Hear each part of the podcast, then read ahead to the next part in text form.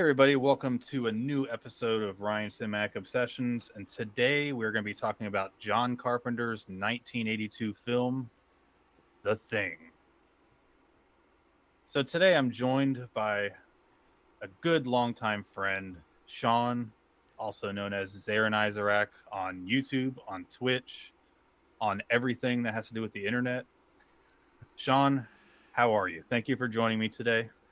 Greetings, everyone, and hello to you, Ryan. And you're very oh. welcome. Oh. It's my pleasure to be here. I've actually been hello. looking forward to hello. this. hello, hello. It's almost like we just started talking. I oh, know. Wow. We just we haven't been talking for an hour already. Not oh, at wow. all. Like just mere seconds ago, I just popped on and we went straight into the show, like the couple of old pros we are. Yes. so, I approached you about wanting to, wanting you to be on the show for an episode, and you kind of came up with the idea of talking about the thing, a film mm-hmm. that we mm-hmm. both love. Mm-hmm. And after you told me that, I was like, you know what?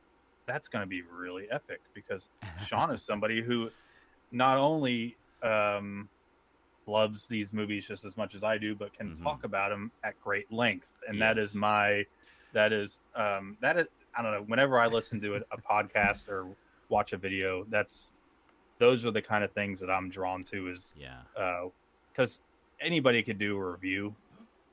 You know, everybody has yeah. their own opinions about stuff, but sure. hearing the story about people, how they get introduced to movies and all mm-hmm. that, to me, that's just as interesting, if not more interesting, than mm-hmm. sometimes the movies. but uh, if, it, if, it, if, it, if, it's a bad movie, but well, yeah, um, you get that personal touch, which uh, you know not not everybody does you know i mean it depends. I mean different different people do different types of content. Some just want to talk about the movies so they just talk about the movies. But then there's people like us that want to talk about the movies but we also want to talk about our love of those movies and what they mean to us and how we discovered them and just all this little anecdotal stuff. Um, i get comments on my videos all the time saying that that's why people like my content in particular is because I add those little personal tidbits. It's also why my reviews tend to be like 20 to 47 minutes long. Um, or three 47 minute long parts because uh, yep. I I have a lot to talk about, especially if it's one that I'm really passionate about, like the thing, for example.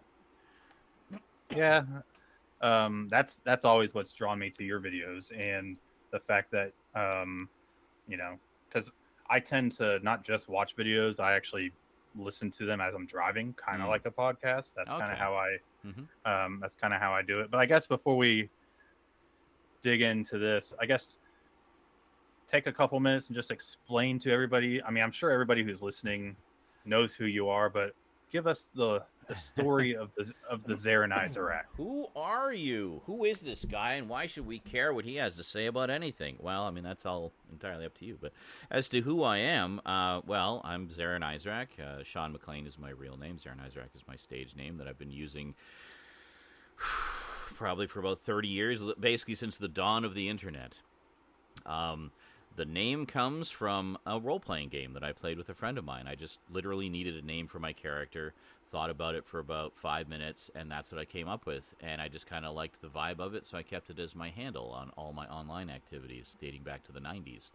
Um, so I've been on YouTube since March of 2006, and in April of 2008, um, I started a show called The Multimedia Chronicles. Uh, basically, because I tried to do several other things in the previous two years, and none of them really panned out the way I had hoped. So I wanted some kind of solo project that I could do, and they they say do what you know. So one thing I know is collecting uh, and movies. Um, I've been collecting uh, movies and TV shows on home media uh, over since the days of VHS, going through Laserdisc and DVD, and now Blu-ray and 4K um, basically since the 80s when home video was still kind of a new thing. I used to collect uh, the uh, individual episode volumes of the Transformers on VHS, which was, uh, you know, would run about $20 for a single episode. So, you know, real bargain. So I got to laugh. It's, it's crazy how expensive that, that stuff used to be. Oh, you get a movie. If you got a movie when it first came out on VHS, it would be like between sixty and eighty dollars on VHS. no extras, full screen, no widescreen, just yeah. But the reason they did that was because of the rental market at the time. So you know the rental places would gladly shell out sixty to eighty bucks because they'd make it back the first night in rentals. You know, so but if you're a collector, you could get them when they first came out, but otherwise it was a good idea to wait a while until they came down to like you know more reasonable twenty bucks or something. But uh, so anyway, I was collecting since those days, and um, so I started the Multimedia Chronicles in 2008, and they say, you know, do what you know. So that's what I did. Was I thought, well, why don't I just talk about collecting and movies and all the things that I'm passionate about collecting and stuff like that. So, um, so yeah, so my show, uh, you know, similar to what Ryan does, is uh, I talk about uh, different things in my collection. Um, I, I, you know might be big collector sets or or what have you. I do what that what I call closer look videos where I talk about those. Um, I do movie reviews where I talk about you know just a movie that I saw and give my thoughts on it, and usually with a personal twist, as we were mentioning earlier. Um, and things like that. I do video games and uh, I stream on Twitch just about every day. Uh, just kind of whatever I'm doing, or we just sit and chat about things, uh, you know, with fellow collectors and whatnot. So it's pretty pretty casual talk about life, whatever. And uh, and that's basically it in a nutshell. I mean, basically, I've just always been a big movie, TV, animation, video game geek of all trades, collecting guy. Um, and you know, I've been doing a show about it on YouTube uh, for what, 14 years now. God, has it really been that since, long? Since the dawn of YouTube. Pretty much, yeah. Oh, I've been there yeah. since the dawn of YouTube, but yeah. uh, Multimedia Chronicles started a couple years later. But uh, but yeah, it's basically been there since the dawn of YouTube. I get, I get comments from people now saying, you know, they go back and watch an old video of mine and leave a comment saying, wow, this is so nostalgic for me. I'm like, what? I've been doing this so long that people have literally grown up watching my videos, and now going back to my old ones is mm-hmm. nostalgic for them. Like that just blows my mind or you get the com- or you get the comments like, "You need to get a better camera." Oh God, yeah. You're like, this video is 14 years old. I have I since have, got I, a better I, camera. I have new content. You should check it out. Oh, or or where, where people fact check you on a video from 15 years ago. Well, actually, you were wrong when you said this. It's actually this and this and this. It's like, yeah, I I know. I've I have since learned this in the 15 years since I did this video. yeah. You're you should change your name to Criswell because you're wrong. Plan 9 from Outer Space yes. reference for those of you. Deep cuts. Ed Wood. Yeah. Yeah.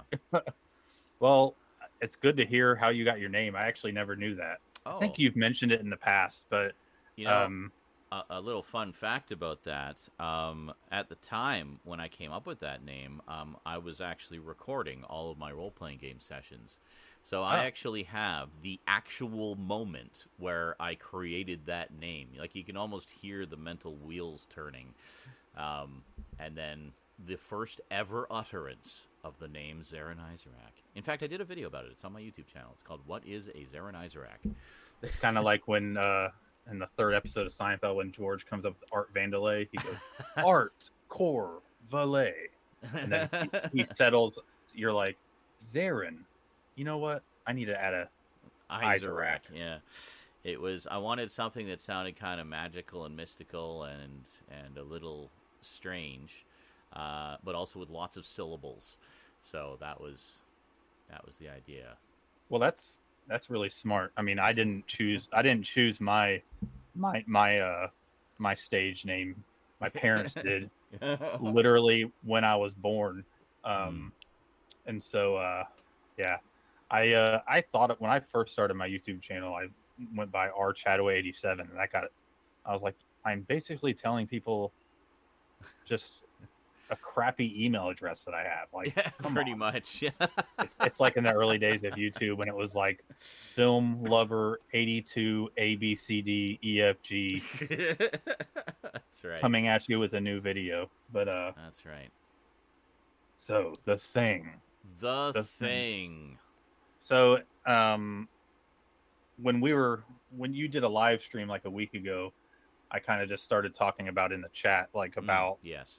Our future conversation about the thing, and we literally started for like 20 minutes talking about it, and we're like, we got to save this for our series, but we said we were going we were going to try to put in the thing into the video or the the audio of this as much as possible. Well, I we think it- I think that's almost inevitable. It, it happens every time I talk about this movie. It's like, so the thing about the thing, and then da da da da. da here's the thing, and you know, something. Yeah, it's like you know if you went to go see this in the theaters and you didn't you forgot what it was called somebody be like what did you see Be like i saw that thing with uh kurt russell and what thing? You know that thing about The a, thing. A, thing. Oh, the the thing. so yeah, turn it into a drinking game if you like, folks. There's probably Yeah. going to be a few of them. Uh, john carpenter's you may thing. be you may what be, about his thing you may be dead by the time we're done, but uh, proceed at your own risk. John Carpenter's thing. Yes. so um without further ado i just wanted to go ahead and ask you sean Yes. what is your thing story What is my thing story? Well, tell me about tell me about your thing Tell me about okay. Well, the thing about my thing is here's the thing. Um, that's three shots. Yeah.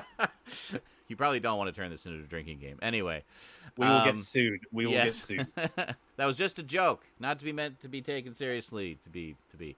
Anyway, um, so I first heard about the thing when it was coming to theaters, and the first sort of round of reviews came out, and um, I didn't really read the reviews.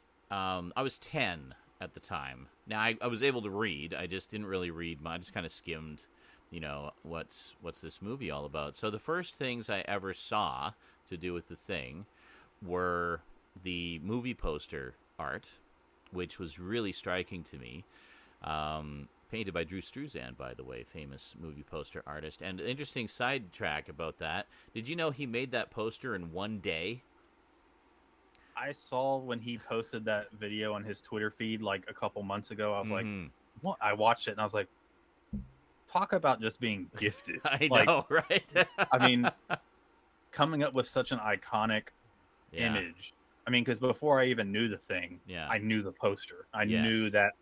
I was like, whoa, what is that? And Yeah. he literally just, you know, I think what was it, his assistant or maybe it was his wife? i think it was his wife Actually, like, yeah yeah, that they had the he like had the idea. yeah Yeah, and he and she just took pictures of. mm-hmm.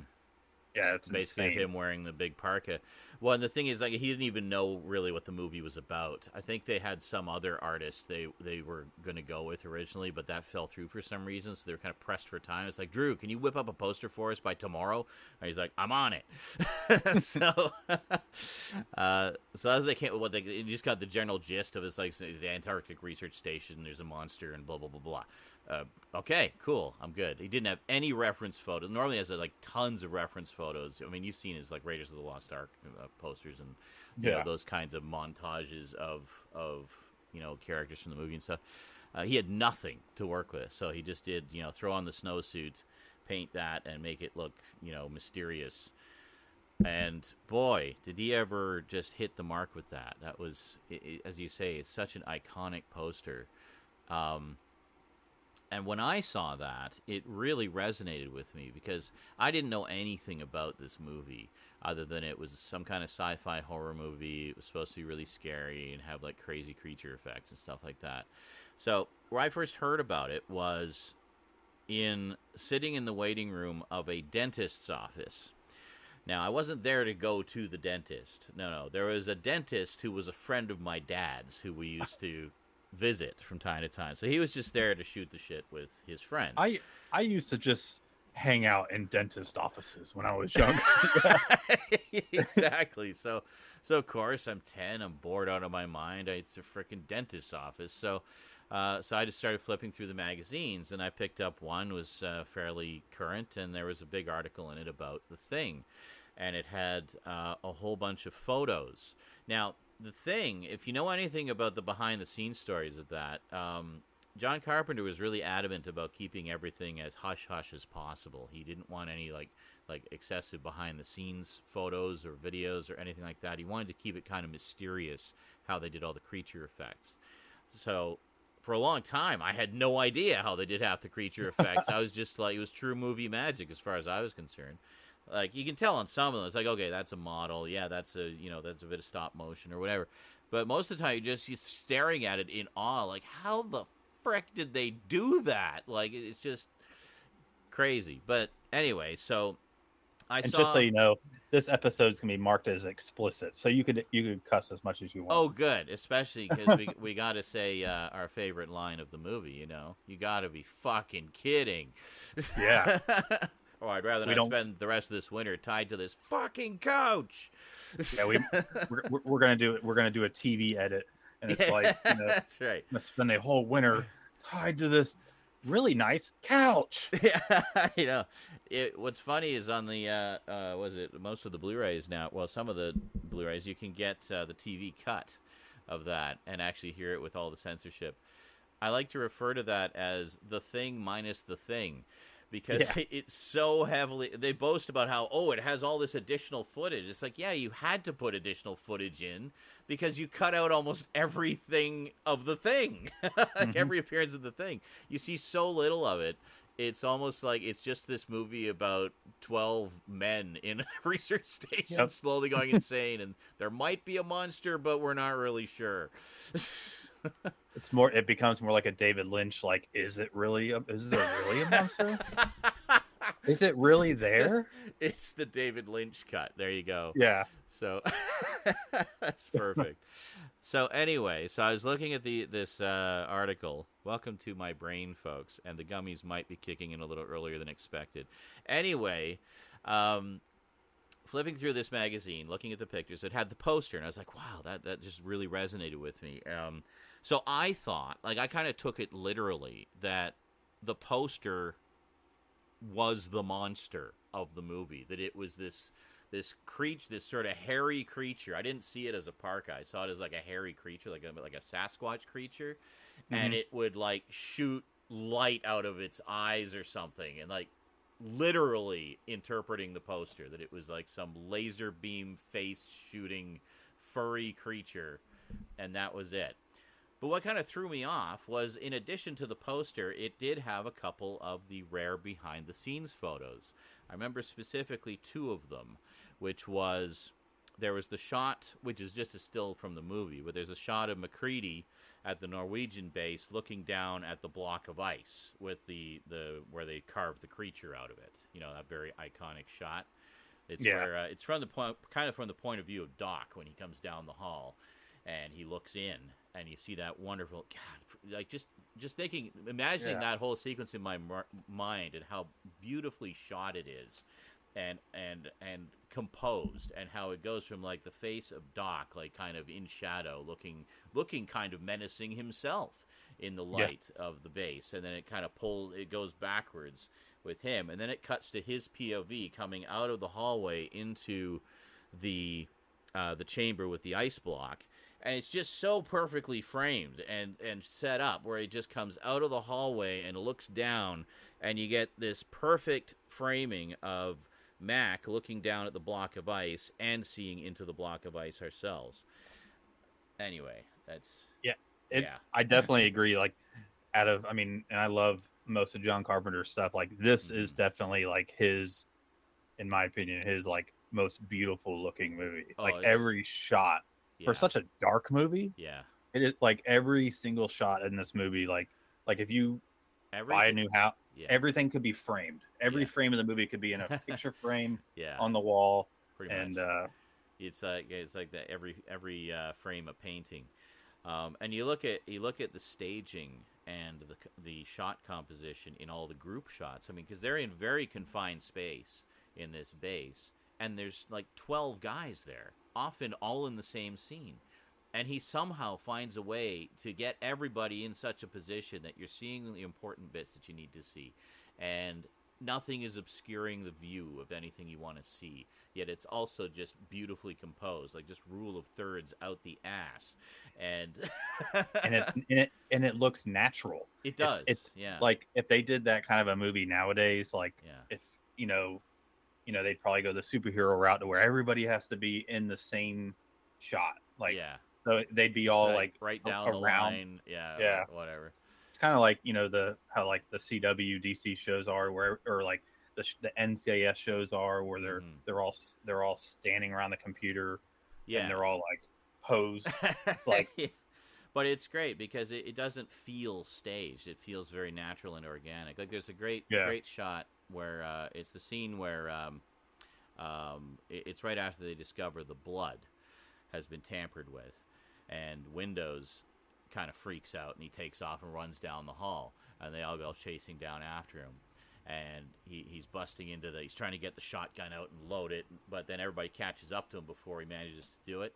And then Garry's got the gun pointed on him and they're all crowded around but like that whole sequence of like following windows like just the slow zooming in on windows as he's like starting to lose it and he's like oh my god and he's just starting Yeah. to back towards the door and then he just bolts and then the camera just chases after him everybody else bolts after him so you have all this chaos going on in, in, in a freaking corridor like how the Yeah. hell do you even where do you put the camera there but he figured it out so they chase him down the hallway catch him at the end and then they have this really like tense conversation between all of them garry's got the gun and Windows has got the shotgun, and Max trying to cool everybody out, and Childs is about to punch somebody, and it's just like, and they're all right where they need to be, like to have Yep. all the interactions that need to happen in that scene. But not at any time does it feel unnatural because it's like just where everybody ended up after supposedly haphazardly chasing, chaotically chasing Windows down the corridor is exactly where they need to be. It's like the partnership between John Carpenter and Dean Cundey was un, like was just perfection. Well, and the, uh, whoever the I forget the editor's name. The editor uh, was was talking about that in the documentary, and he said, uh, and actually, the scene with Windows is one that he cited. Was he said at no point during working on this film did I ever feel I was missing anything that I needed. Yeah, I mean that You know. that just Look, I don't think they did any reshoots. no. I think they might have done a couple on the back lot just because they needed a few uh, match shots, but uh, but that was just you know out of necessity. But but nothing like with uh, the whole group or anything like that. Like it was just Carpenter. I swear has the movie in his head the whole damn time, Yeah. and just makes sure they shoot everything they need. You know, kind of uh, like to kind of get back to like where we started about when you were talking about the poster. Mm-hmm. You know, like when I when I first saw the movie, um, I always knew of the poster, but going Yeah. into it on DVD for the first time, Yeah, I legitimately as well Mhm. because I hadn't seen like the uh the like what 2011 prequel. Oh, thank God you didn't I- see that one yeah. first. Yeah, I didn't see that. I didn't see any. Good. I don't. I didn't know anything about it, so I literally thought that that's what the villain looked like. That's Oh, what same the thing. looked like. that's yeah. interesting. Yeah, And so, the twist with the dog yeah. Freaked me the hell out because like I was like, okay, they're just showing the dog because he really loves this dog, you know, like Sure. so. yeah. Um, and all of a sudden, I'm like, oh, he doesn't feel good. Oh, he does. Oh, whoa, he. What the hell? Yeah. It's like I was like, oh my god. And so then I was like, okay, I, there's no, there's no, tur- there's no turning back. This Yeah. movie's insane. yes. Oh, I know. But uh, well, as as Clark puts it, when uh, he, everybody shows up and they're like, "What is it?" It's like I don't know. It's weird and pissed off. Whatever it is, Yeah, I mean, it's weird and pissed off. Well, that's a perfect description of the thing. Yes. it's weird. Just pissed off. But um, to get way back to where we were uh, before we went off on the tangent, sorry, because every time I think of those those shots, uh, I just can't help but talk about the cinematography and the staging and and everything. But so so there was two pictures, right? so there was the poster, there was the beautiful shot of the Norwegian base, and then the other shot was of uh, Rob. You might you've probably seen this picture floating around. It's a fairly well known picture now. Uh, Rob Bottin wearing like blood contacts and Oh, yeah. fangs, and he's hol- and he's like just like ah, looking like a Yeah. madman, and he's holding up the the uh, like the uh, sculpture for Split Face, the Split Face uh, Mhm. creature that they find at the Norwegian base. So that was all I had to go on was the poster, something in the ice, um, you know, Antarctic, you know, research base, and um, you know, apparently the guy doing the effects is completely insane. Yeah. and, and it didn't occur to me that the creature he was holding up was um, the creature itself. Uh, you know, a, a mid transformation thing. Like I had no idea about the shape shifting or anything like that. So again, my my little kid brain putting it all together with all these pieces of information. Okay, we got furry creature with with lasers coming out of his face. We got bearded guy um, with uh, you know big block of ice, and we got some kind of melting person. Maybe maybe that's a person that got melted with the monster's lasers. Yeah. Maybe that's what happened. So that's what I came up with. So then, just the, all this imagery just kind of sticking in my brain. So I go home, and one of the things I was doing as a kid, a lot of, I was just fascinated by animation. So I did a lot of uh, flip books of animation. And I was also getting really interested in uh, how movies were made and the idea of planning it all out in a storyboard, which to me looked like a comic book. Um, so you do a, a storyboard for your movie, like you do a comic book of it to, to plan it out, right? So I take all of this uh, stuff about the thing that's stuck in my brain, and I think, well, I'd really like to see that movie, but I can't because it's restricted and I'm only 10. Yeah. And uh, so I thought, well, why don't I make my own version of it? So what I did was I started making what I call the Thing children's version based on all of the stuff I just told you. So I created my own version of the Thing in like flipbook slash storyboard slash comic book form. Um, and it was like I can't show you guys on the podcast, but I'm holding my fingers really wide apart for Ryan here. It was about this thick. and the good news is I still have it somewhere. Oh wow. And uh, I really want to dig it out of the archives. And uh, I wanted to put this to you as, as an idea. We'll just p- throw this in as a bonus for everybody, something maybe to look forward to. I want to dig it out. I'm pretty sure I know which box it's buried under. Um, digitize like scan the whole works in like stupid high resolution so be like the 4k version. It'd be amazing from the original source elements. And then uh, basically edit it all together into some kind of coherent uh, little animated movie. Um, so i thought if i Don't- if i do that do you want to do one of the voices? Oh yeah, definitely. all right. As long as you don't DNR DNR and wipe all the grain off of the. Oh no, I won't. It's it's it looks so professional too because I, I drew some of them on like yellow lined paper using felt marker to do all the drawings. It's it's so funny that you bring that up because like when I was younger, I would we had you know how there was those things like they were like projectors, but they weren't like an actual like projector. It was like a a box that had a light in it and it had a mm-hmm. mirror, and you put a piece of paper under it, and it shines on the wall like oh whatever. yeah, yeah. The the the overhead projector. It, it would have like Yeah. there'd be like a, a a flat bed that would kind of you'd lay the thing on. It would Yeah. shine a light through it, and it would like reflect it out through the thingy to. Yeah, I used to Yeah. have those in school all the time for Yeah, but teachers. and so it did that, but this was like something that was like the size of like like the mash box set. It was like a Oh. box you could buy at like Walmart. oh okay. and it- you just put a light into light in it and you could actually like draw and put something on and so i would do a bunch of drawings and stuff like mm-hmm. that and i didn't have a video camera so like i would Okay. draw scenarios and then like mm-hmm. have my family go in the living room and put a sheet on the wall nice. and, and like project it to it. But Yeah. it's funny what we used to do when we were younger before Oh yeah. we got we got cameras and we started We doing just- that kind of stuff. Yeah, I, I did some other things along those lines too, very similar to what you just described. Now I didn't we didn't have a projector like that. Um, we did eventually get a Super 8 film camera and a projector for Yeah. that, so I actually did actual stop motion animation with that Mhm. uh, for a little while. Um, but one other thing I used to do was uh, I'd make little quote unquote movies, which would basically be like um, uh, the, idea came from looking at some early like racing toys where you'd have kind of a loop of the track, like a literally like a printed on vinyl loop that would just cycle around and you'd move your little car back and forth and you know stuff like that. Um, so I had that idea, and so and another thing was uh, something some friends of mine were doing, where they were doing kind of like a vertical scrolling shoot 'em up, but by having literally all of the background drawn on a big scroll of paper that they feed through slowly as you're moving your spaceship around.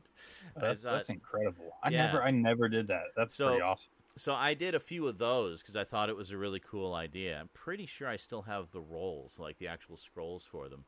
But the other thing I did was I thought, well, why does it just have to be games? Why couldn't I do sort of like a movie, like a silent movie like this?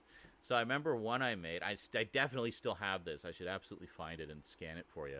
It was uh, it was like a cowboy movie where like Black Bart shows up and you know you know John Lacey has to fight him in the street and Yeah. but the twist was instead of being actual guns, they were all using water pistols. So, but I did it as a silent film. So I'd like it would say I'd scroll it sideways, right, hmm and it would like slide over to the next thing. I'd stop there. That'd be the the picture of you know Black Bart's silhouette or something, and then slide it over to the next one, and it'd be like the words like "I'm looking for John Lacey." Yeah. then we'd slide over, and it'd be the next picture. You know, there's John Lacey at the bar. Anyway, so like that. So it's basically sort of a de facto silent movie, and that was That's pretty cool. incredible. See, if there's any doubt that Ryan and I love movies, look how desperate we were to just find any means necessary to make our own movies. Ryan, why are you sitting in the corner in your bedroom going like this with your hands? Uh, I'm making a movie. You don't even have a camera. I'm desperate. I'm desperate, Dad. you have no idea. So that was uh, how I was introduced to the thing, and how I, I later experienced it in my own very personal way, I guess, with making my own version of it, not being able to see the actual movie. So it wasn't until a couple years later, when I was 12, that I finally saw the actual movie. Um, I had a friend over for a sleepover, and I suggested that uh, you know we watch the thing. I don't think I had no, I hadn't seen it yet. I'd I'd seen the trailer because uh, my parents had pay TV in Canada. It was brand new at the time, and uh, so this would have been 1984, I guess. And uh, so my mom was just going crazy, recording anything and everything off of pay television. She's like, "Oh my god, movies without commercials!" Because she was so used to recording things off network television, and she'd like be just annoyed by having to cut the commercials and stuff like that. But um, and then she would always cut out when they would talk over the credits. She hated hearing the guy talking over the music. so Uh, it'd be yeah. like a chunk of credits missing in every one Yeah. of her recordings. But uh, so anyway, they recorded the thing, and um, I can't remember if we all. I think we all watched it together. Yeah, my mom and dad were on the. We watched it in my parents' bedroom. So my mom and dad were on the couch or on the bed, and my friend and I were on the floor in front of the TV, and uh, suggested that we watch the thing. Uh, so I was like, okay, cool. I've been wanting to see this for a long time. So that was when I, I saw it for the first time. I was at the sleepover. And Sounds like a very uplifting evening. It's like, you know, let's just watch a great uplifting film that'll just I have to say it scared the absolute shit out of me. Like I was not expecting anything like what I saw. I think by that point I might have heard a little bit more about it, so I knew there was like a shape shifting aspect. But I didn't. I hadn't seen any of the creatures and anything, so I was going in pretty cold as well. But I was twelve. you're going in pretty cold, no pun intended. very cold and um yeah and then i had trouble sleeping my friend and i are like chatting and and I, and he's like what's wrong it's like i'm scared it's like why? It's like well, I was thinking about the movie. It's like, oh, my friend, Yeah. was, my friend was 13, so he was like, you know, so much more mature than me. Yeah. he could almost drive. I know, but um, yeah. So that was my my first experience with the thing on you know low fidelity EP off air VHS from Canadian Pay Television in 1984 uh, and full frame. It wasn't until quite some time later, in probably about 10 years later, uh, when I was buying Laserdisc, that uh, I picked up the widescreen Laserdisc of the thing. And oh my God, seeing it in widescreen for the first time was like a revelation. I was like, you can actually see everything now. Because when you see that thing cropped in full, that thing cropped in Mhm. full frame, you lose so, so much image, especially with, because I mean, they have pretty extreme close ups on the creature itself. Um, you know, to get right up in your face and up close and personal. So when you're seeing that with literally half the image chopped off to fill a four by three frame, you, you half the time you don't even know what the hell you're looking at. So Yeah. seeing it in widescreen for the first time, I was like, holy shit! I feel like I'm seeing it for the first time. You know, there's just so much that I've never seen before. It's, it kind of reminds me of like because like I grew up loving the Good, Bad, and the Ugly, and it was like one of my favorite Mm, movies great on movie. VHS. oh yeah, Um, same.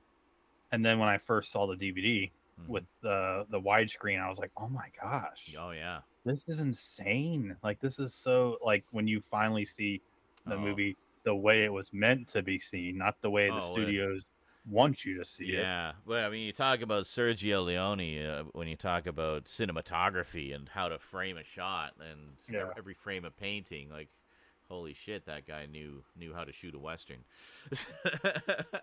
So do you still have that laser disc of the thing? I do not, sadly. So that was, uh, I, yes, I bought that one. It was just bare bones movie, widescreen. But then they put out the signature edition. This one I actually wish I still did have, just because it was really nice.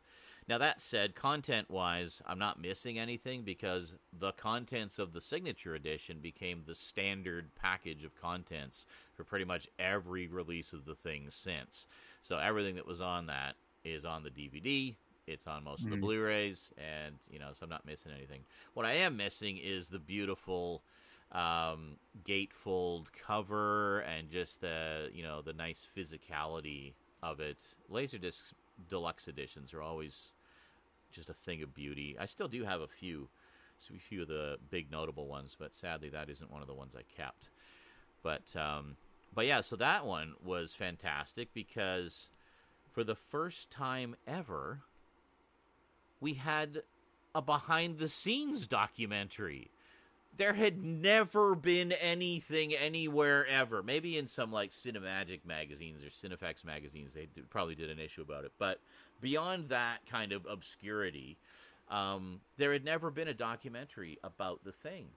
So that Laserdisc set, and I think the DVD version of it came out around the same time, maybe a year or two later, um, was the debut of the documentary Terror Takes Shape, the 80 minute long behind Yeah. the scenes documentary, which is amazing because sadly a lot of the cast is no longer with us just since that Yeah. was shot, but they got ev- pretty much everybody in. You had Wilford Brimley, you had uh, Kurt Russell, John Carpenter, uh, Richard Masur, um, Keith David, just everybody. The whole freaking cast was there. And it they had s- always kind of blew me away how that movie like they're like in hindsight like after i eventually saw it and like looking back and trying to find there really isn't a lot of ton of behind the scenes stuff no, there like, not i mean there there there's like some you know documentary type stuff now and there's some pictures now but like sure.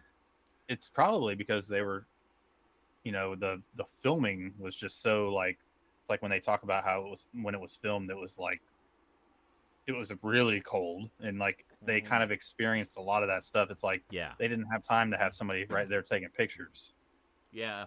Well, there was that, and it was also, as I, I I think I mentioned earlier, Carpenter's mandate that he didn't want uh, any like too much behind the scenes stuff because he wanted to kind of, I guess, preserve the mystery and whatnot. So he was like, in terms of promotional materials, you're only allowed to use actual frames from the movie. and stuff Yeah. like that because we don't want you knowing how we did everything.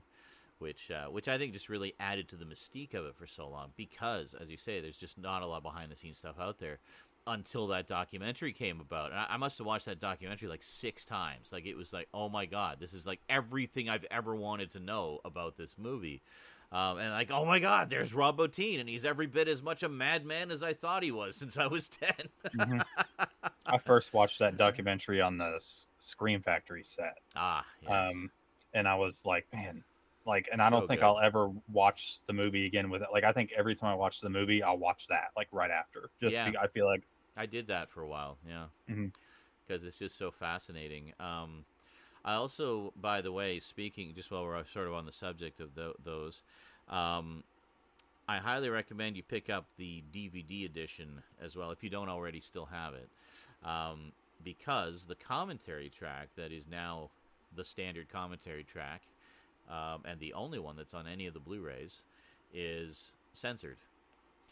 yeah, I actually have the uncensored commentary on an old DVD. Oh, I okay, good. did not want to get. I did not want to get rid of that. Yeah. No, I mean it's not that there's a huge difference. Just some of the censorship is stupid. I think like they cut out all the sounds of them smoking and like Yeah. exhaling smoke or whatever. It's so stupid. I mean, even if I never like listened to that, it's kind of like Yeah. with Ferris Bueller's Day Off. Like yeah, the the original DVD had a commentary track with like John Hughes, but every release Yes. since hasn't had it. I know. That's why I And, made uh, sure to keep that one.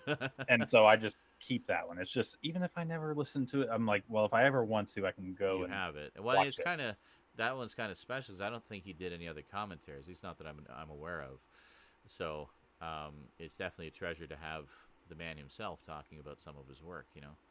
Yeah, But uh, but yeah, that that commentary originated on the Laserdisc, the signature edition Laserdisc. So you can imagine what a treat that was for someone who had been.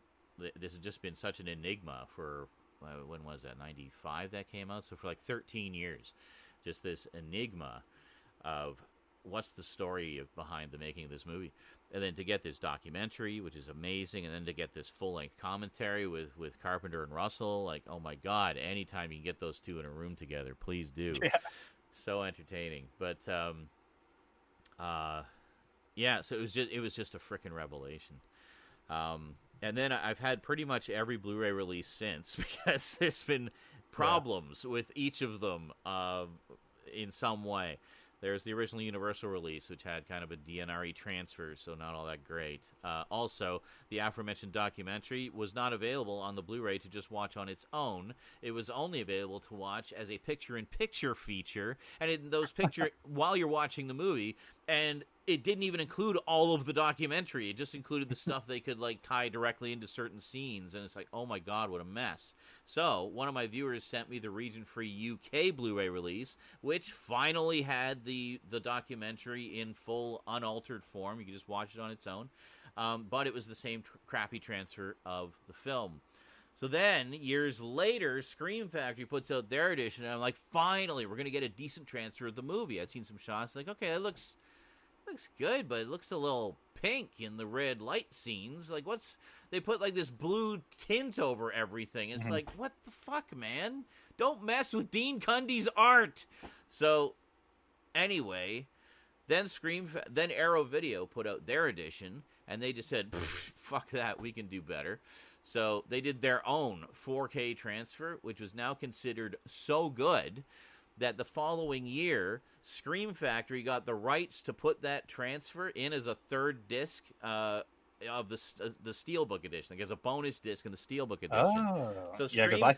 So Scream I still Factory. just have my Scream Factory one. So Scream Factory got Arrow's transfer for their re-release of the Scream Factory edition. Even they were like, "Yep, this is better." Like, it was So I guess I guess that means I need to get my um get get the Arrow edition. get the Arrow edition. Yeah. Um, now the Arrow edition is Region B locked, I guess, because there's so many, re, uh, you know, uh, domestic releases of it over here. So they've got the rights tied up, and they can't do a worldwide release of it, which is a shame because um, uh, the collector's edition, like the limited edition version of the thing that they did, is freaking amazing.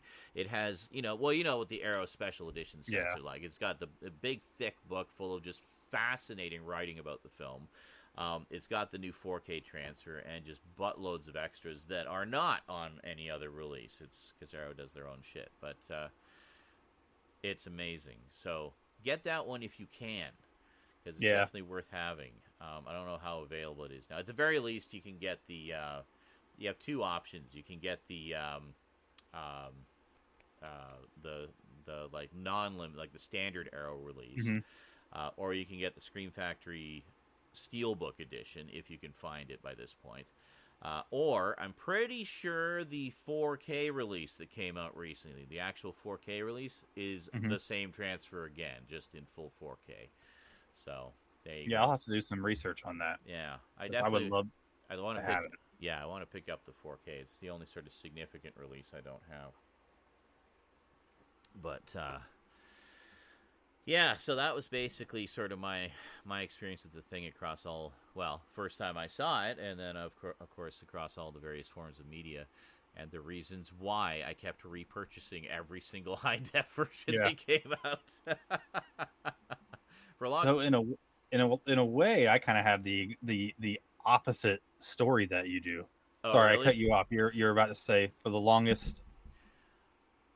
I've already forgotten. For the longest Oh. time, I wished I was a baseball. Anyway, what? Um, For the longest time, I don't odd- own the rights to that. oddly, oddly, I tried to remember, but I'm pretty sure I never actually owned it on VHS. Oh wow, I went straight from mom's pay TV recording to widescreen laserdisc. So That's pretty cool. awesome. Yeah. yeah. So the I always knew of the thing basically because at such a young age I saw Halloween, Mm, and yes. ha- Halloween has you know on the TV they're watching Howard Hawks, the thing from another Oh, world. the original. Yes. Yeah. Yeah. Of course. And for some reason like the the opening even though the movie was called a thing from another world hmm in halloween when it shows that title it just shows the thing. And Right. like that font and everything just kind of stuck with me. Hmm and so when i'd see it at blockbuster and stuff i'd be like wait is that the movie they were watching? Oh wait no this is actually a re- oh wait this is directed by the same guy who did halloween oh what? okay. Oh, you made like And- all these jump like, Yeah. connections. Yeah. like in the middle of a blockbuster oh wait. oh wait. with- oh wait. oh wait and the, the camera's going around me and like like all the lights start going off and Michael like Bay it's just style. Yeah, and- yeah just comes from yeah comes from the side do you need help sir no i'm just dreaming and uh um we i mean i walked by it so many times and i just i never got my hands on it a lot of it too because i was probably way too young to see it and i'm sure my parents had seen it and they were like he Mhm. is definitely not he- we don't if he watches that he's going to be dissecting dogs and insects so until he's an adult so wait, how how old were you when you saw Halloween? six or seven Oh jeez. Wait a minute. actually actually i think seven seven i know i was in however old i was in second grade Seven. You saw Halloween when you were seven. Wow. That's yeah Crazy. i saw like i i saw day of the dead for the first time right after i saw halloween and so as like a seven year old i was like that's the best gore effects i've ever seen Wow. So you're like And- already right into the sort of and as a 35 year old i'm still saying yep that's still some of the best gore i've ever seen it's like i could go back in time and hang out with like i think i'd i'd like to hang out with young ryan watching Yeah. those movies for the first time That would be fun to be able to hang out with younger you and like yeah introduce younger you to all the things that older you loves now. Yeah. But um, Like- younger maybe like you're i can't wait to get older and become a film director and win an oscar by 20 yep. i'm gonna look at him and be like yeah. Uh, yeah. Yeah, that was great. To let me just give you this one thing to say. about just when I was your age. get health insurance. That's what you're gonna be worried about. Um so yeah i saw the thing for the first time down the road when the dvd came out because finally i was like man how how have i i had seen the fog yeah. i'd seen like every other john carpenter movie but the thing always like it was just it was that that really obnoxious. It's kind of like how for a long time Luke didn't see like Lawrence Arabia, Oh, like, and I was so, so like happy to finally rectify that. yeah, And surprise, the- surprise, he loved it. Yeah. like we both knew he would. yeah, and that's kind of how it was with me, um, with the thing. Like, so when I finally saw it, I watched it yeah. On DVD late at night. Perfect. It was very very cold. I think it was winter, and like we don't really. Um, I've never really been a big heater guy, so like I never have my heater on or anything. So yeah. it's just frigid, Ah, and like I the Arctic. Excellent. Yeah, and I, I felt right in, like, Nice. um, and I just really what got me was just the the cinematography, but then the practical effects. It's like yeah. every once the creature, well, even though technically we don't even know what the creature actually looks like in its No. own form. or even if it but- has its own form, Yeah. you know? Yeah. Yeah. Um, I blob of cells, you know? Yeah. and I remember just being like, "Ooh, this." First of all, the dog scene is like one of the most chilling like hmm scenes in any movie, and it's Well- still like, incredible. Well, I me. think you and I probably had a very similar reaction to that because neither of us knew anything about the nature of the creature going in, and Yeah. that dog scene for the first time, like, it's definitely a what the fuck kind of. and y- y- it's like, wow, is he? Is that dog having a seizure? No, he is not sick. Oh my god! And uh, I'm not sure what he is.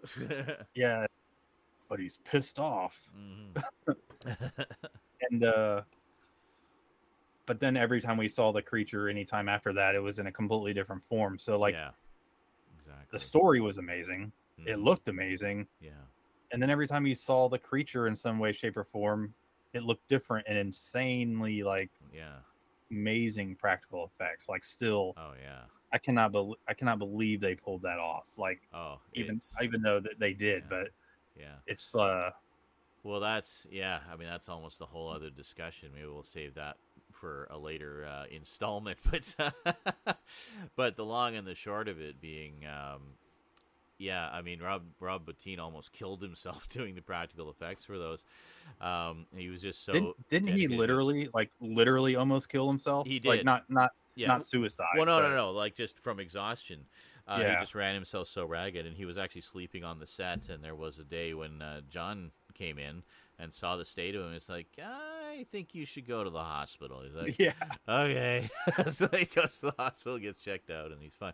So what he ended up doing was, um, I mean, there's a lot of creature effects in it, like just a ridiculous amount. But uh, he called in Stan Winston to help ease the Ooh. load. Yeah. So it was actually uh, the creature you and I have been talking about a lot tonight, the dog creature. That's actually Stan. That was a that was a Stan Oh. Winston uh, magnum opus. Like that was just it was crazy. Um, and uh, he he talks about that in the documentary in Terror Takes It because he, he was still with us when they did the the documentary, and uh, he talks about how they came up with the idea, and he said how if you look at it, it's kind of like a human form where it's like the hand like the dog head that comes out is kind of Mhm. like an arm reaching up and out and then, then the mass behind it is kind of like a body like a torso. And so he liked the idea of kind of taking these human forms but mangling them. So it was like something that was uh, unsettlingly familiar in how you look at it and how your brain kind of registers it. But it's like it's familiar but it doesn't look right and it's it's just you know it's so he was like right into that stuff. Like people just think oh stan winston creature guy. Yeah yeah. But he also understood like the psychology of fear. Like Yeah. he brought that philosophy to his creature creation. You create these wonderful characters but also really knew how to tap into what the director was going for as far as what he wanted you the audience to convey. So I and mean, then he threw then he threw in a little part to make it let's make him look like a flower really quick Yeah. and you know what the flower's made of? what Teeth and dog tongues. So it's Damn. it's actually more dog stuff happening in in ways that it shouldn't. Yeah. So it, everybody thinks it's just a flower, uh, but they said, yeah, no, look closely at that flower because it's not a flower. Well, It's- next time I see that, I'm definitely gonna. You're gonna Well, you- that you're never yeah, gonna unsee it now, but it's you're gonna see it like instantly now. You sort of know to look for that. But that that's that's the thing about the thing is, as you say, um, it wasn't just a guy in a suit stomping around going "rar." this was this was a creature like it, it, you get so bombarded with the the know, the lack of a coherent form. Uh, Yeah. I mean, uh, well, again, just to use the same example, the dog creature is a perfect example of that because the form keeps changing. It keeps Mhm. changing and splitting and change. It's like, okay, where's the part where it's trying to turn into a dog? I just see it like using dog parts to make a more Mhm. horrifying Lovecraft esque monstrosity, you know, um, and it just like you get bombarded with so much that there comes a point where I, I it's literally like you start out saying, "Oh, that's a cool practical effect. Oh, that's a cool practical effect." Huh? What the fuck is going on? Wait a minute, that doesn't quite compute. What? It, it just there, there comes a point where the brain just switches off and you just accept the reality of it, and because your brain is so freaking confused trying to make Mhm. any sense out of it because nothing there's these there's these familiar forms that your brain kind of processes but it's doing things that it shouldn't be doing that don't make sense that are illogical and it just keeps going and going and going until finally they blast the damn thing and set it on fire so your brain can recover um it makes us actually kind of feel like we're characters in the movie too, it because does we're we're Yeah. like paranoid because we were like, wait, what is the? ne- Where is it going to be next? Like, who is it? Yeah, who is it? What is it? I mean, it could be one. It could still be one of the dogs. You know, like have Mhm. you checked the dogs? But uh, you know, um, yeah, it, it it it definitely does, and that also gets back to like how it was shot. Well, we were praising the the sort of staging and shooting and stuff, um, and that was something I wanted to add back then, but I'll just throw it in now. Um, was it does make you feel like you're you're there. It doesn't. It, there comes a point where it kind of breaks the wall, and it's like you're you're not sitting there watching a movie anymore. You are one of them there in Yeah. that situation, you know. And that to me is like the best kinds of movies, and I and I feel like a lot of the directors I grew up were very good at that. Like I remember uh, as a kid watching a Steven Spielberg or George Lucas film, you know, Star Wars, Indiana Jones, uh, Mhm. or any of Spielberg's stuff. Um, that it very quickly drew me in, and I felt like th- there was just there was something about those movies where there eh, the Spielberg ones in particular where there'd be an extra level to the caliber of acting that we were getting from everybody in the movies. Um, and also the stories were always kind of you know, fun and whimsical and scary in all the right ways. But I remember describing it to my parents uh, as as a kid, probably about twelve. I said, "Yeah, with those movies, I don't feel like I'm watching a movie." hmm You know, I mean, as that's something pretty deep for a kid to say. like when I was just thinking back to that, and it was like, yeah, those with those movies, I don't feel like I'm watching a movie. And, And when uh, directors are good at it, that's why yeah. it's so like crazy and terrible whenever you're watching it. Like for instance, like Spielberg makes you feel like that, so it makes it worse when you see Schindler's List, like or Yeah, like the serious movies because you're Yeah. literally it's true. there. Mhm. It's not a movie. It's not a.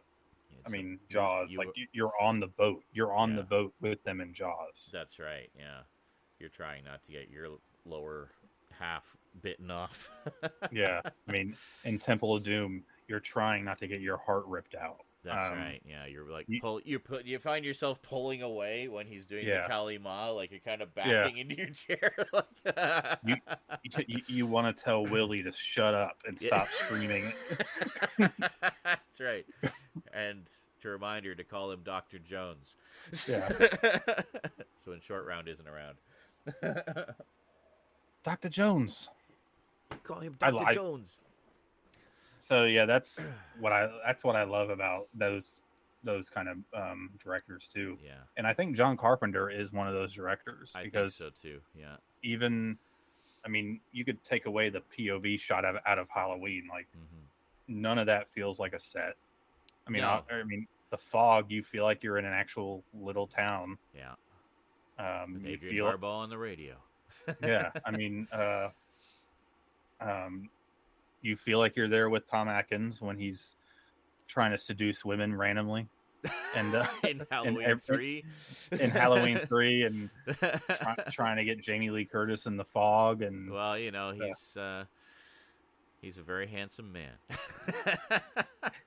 it's that it's that mustache. it's all about the mustache. It'll get you every time. The thing I first remember seeing Tom Atkins in was Creepshow, where he plays the asshole Oh, yeah. father in the bookend segments. And so doesn't want his kid reading, and I quote, that comic book crap. Not gonna read Uh. this comic book crap in my house. so he was that angry father guy to me.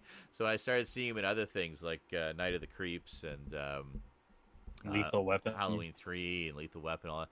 I, I, saw him in a very different light, and and he very quickly became a favorite uh, genre actor of mine. But uh, Yeah, and, and now a- I just laugh every time I see see Creepshow because I see it in a Mhm. completely different light now. That's uh, I I just laugh every time I see him because I always think of Halloween or Halloween three when yeah. it's like they're in the hotel room and he's like, you know what? Before we do it, let's just go ahead and sleep together. Like randomly, he's like, Pretty well, much, yeah. and that's Mojo Atkins. It's like, so sorry about your father dying and all, and that being the whole reason we're here in this town in the first place. So, want to do it? Uh, So yeah, I kind of that'd be hilarious if he was in the thing. Where where's he at? well, there's no female, so who knows? Thrill me. Yeah. So But, I uh, think that's a pretty good place to wrap up this first. This first Chat. episode went Yeah, off on some um, good random tangents there, but I, I think we pretty much covered the origins of our uh, experience with the movie and also the origins of our collecting the movie on various forms over the years. Hundred percent. We Yeah. we basically just talked about our own prequel, and so pretty much yeah. and our own things that uh, um, you know little moments and whatnot that we liked about the movie just to give you a taste but there's i mean we covered like what two scenes tonight yeah yeah. i think we got a, a few more episodes in us there's still quite a lot to cover with the Oh yeah. This is just this is just we haven't even really talked about the movie itself much just a few little tantalizing tidbits some morsels tantalizing tidbits. That should be the that, should be the title of the first episode. The thing. Tantalizing tidbits. tantalizing tidbits of the thing Be- In parentheses, Tom Atkins. The thing starring Tom Atkins. You know that one, Yeah. right? His thing. Okay. Well, um, Sean, thank you so much for doing this uh, series with me. Absolutely. I have a feeling this this is going to be a lot of fun to do, and it'll be a fun thing to kind of look back on too, and I hopefully intro- introduce some people into the to the movie and people that may not really care for it. Maybe they can go back and reevaluate it. oh yeah. Who knows? I'm big on Or- re- reevaluating. Yeah. for sure. It's good But to revisit. but m- most likely it's going to be people like you and me who listen to this and they're like, "Man, I love that movie so much." And so- so there will be at least two views, or Yes. namely uh, each other. probably four because I will I will re-listen to it I- twice there you on go. other accounts. Not Perfect. oh god, My- all my um, so- my sock puppet army is on standby. Yeah. All right. Well, thanks again, Sean, and everybody. I will see you guys. No, not see. I'm still saying that. I'm so used to doing a video that I keep saying I'll see you, and people are probably looking at their phones or computers, going, "What? What? In their mind's eye. Do you have a camera on on my computer?" Totally. That's a whole nother episode. That's, that's Yeah. maybe a different series. Yeah, that could be. Yeah, So, Ryan's everybody, really thank you so much for- obsessions. Sorry. yeah. Thank you for listening to Ryan's creepy obsessions, and I will see you guys in the next episode. Later. Sayonara.